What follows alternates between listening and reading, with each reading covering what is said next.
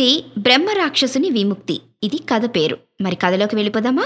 అది ఒక దండకారణ్యం, మహాదట్టమైన అడవి ప్రాంతం. కన్ను పొడుచుకున్నా కానరానంత దట్టంగా వృక్షాలు తీగలు వ్యాపించి ఉన్నాయి. ఆ భీకరారణ్యంలో ఓ మర్రి చెట్టుంది.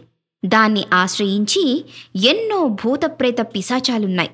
అక్కడే ఓ బ్రహ్మ రాక్షసుడు తన నివాసాన్ని ఏర్పరచుకున్నాడు.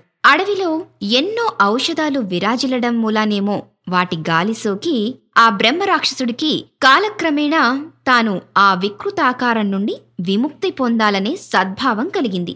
ఎవరైనా తనకు సన్మార్గం చూపేవాళ్లుంటారేమోనని అన్వేషిస్తూ ఉంటే ఓ రోజు శాపగ్రస్తురాలైన ఓ పులి దైవవశాత్తు అటుగా వచ్చింది. ఆ శార్దుల రాజు కళ్లలోని నైర్మల్యాన్ని గమనించి ఆ బ్రహ్మరాక్షసుడు ఇలా అన్నాడు. ఏమని చెప్పాడు? ఓ వ్యాఘ్రేశ్వర, నాయందు దయుంచి నాకీ జన్మ నుండి విముక్తి కలిగే మార్గం చెప్పగలవా అని అడిగాడు. అయితే పూర్వజన్మల దుష్కర్మలే ఈ వికృత జన్మలకు హేతువు.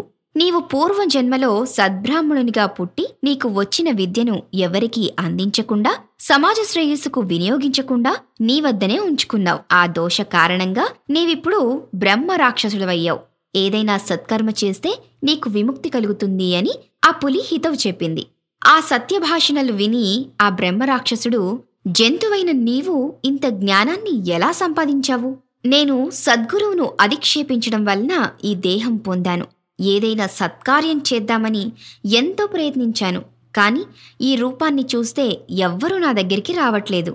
ఇప్పుడు నీవేదైనా సత్కర్మ చేస్తే ఆ పుణ్యంతో నీవు నీ చేత సత్కర్మ చేయించినందుకు నేను ఇద్దరం బయటపడతాం అని పులి చెప్పింది.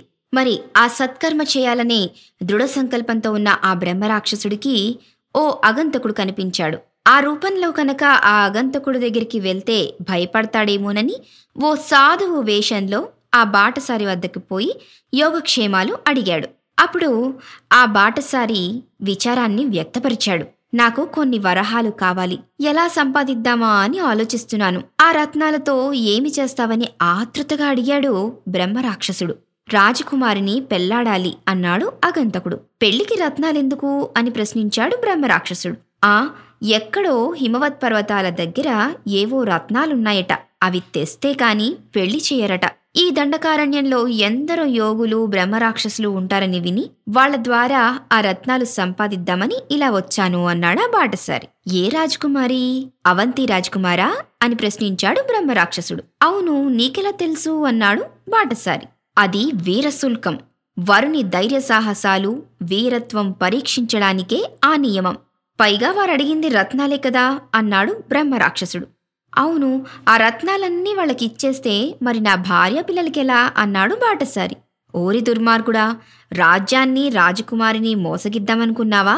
నీలాంటి దేశద్రోహికి సహాయపడి నేనింకా పాపం మూటగట్టుకోలేను అని అనుకుని అమాంతంగా ఆ బాటసారిని మింగేశాడు బ్రహ్మరాక్షసుడు. తక్షణమే పులిగా శాపం పొందిన శిష్యుడు నరరూపంలో ప్రత్యక్షమై, మిత్రమా, దుష్టుడైన దేశద్రోహిని సంహరించి రాజ్యాన్ని కాపాడిన నిన్ను నన్ను ఆ ధర్మదేవుడు కరుణించాడు రా అంటూ నూతన మిత్రునితో దివ్యలోకాలు చేరుకున్నాడు బ్రహ్మరాక్షసుడు. ఈ కథలోని నీతి కూడా తెలుసుకుందాం. దుష్కర్మలెప్పుడూ చేయకూడదు. మరి నేర్చిన విద్యని ఆ సారాన్ని ఎవరికీ పంచకుండా బ్రహ్మరాక్షసుడు సద్గురు దూషణ వలన శిష్యునికి దుఃఖాలు తప్పలేదు. మరి పరోపకారం యొక్క విలువ ఈ కథ మనకు తెలిపింది. కేవలం పరోపకారం ఒక్కటే తమని కాపాడగలదని తెలిసి బ్రహ్మరాక్షసుడు పులి దృఢ సంకల్పంతో సత్కార్యం చేశారు. దేశద్రోహం చాలా పాపకార్యం. అలాంటి దేశద్రోహిని సంహరించి బ్రహ్మరాక్షసుడు ఊరికి ఉపకారం చేశాడు. మరి చూసారా, నేర్చిన విద్యని చాలా మందికి పంచిపెట్టాలి. ఆ సారాన్ని ఎవ్వరికీ పంచిపెట్టకుండా మనలో మనమే దాచేసుకోకూడదు. అలాగే పరోపకారంతో ఎంతటి వాళ్ళనైనా గెలుచుకోవచ్చు. అలాగే మన దేశాన్ని గౌరవించి దేశద్రోహులను శిక్షించాలి. ఇది ఈ కథలోని నీతి. మన రేడియో, మన సంగీతం, మన సంస్కృతి.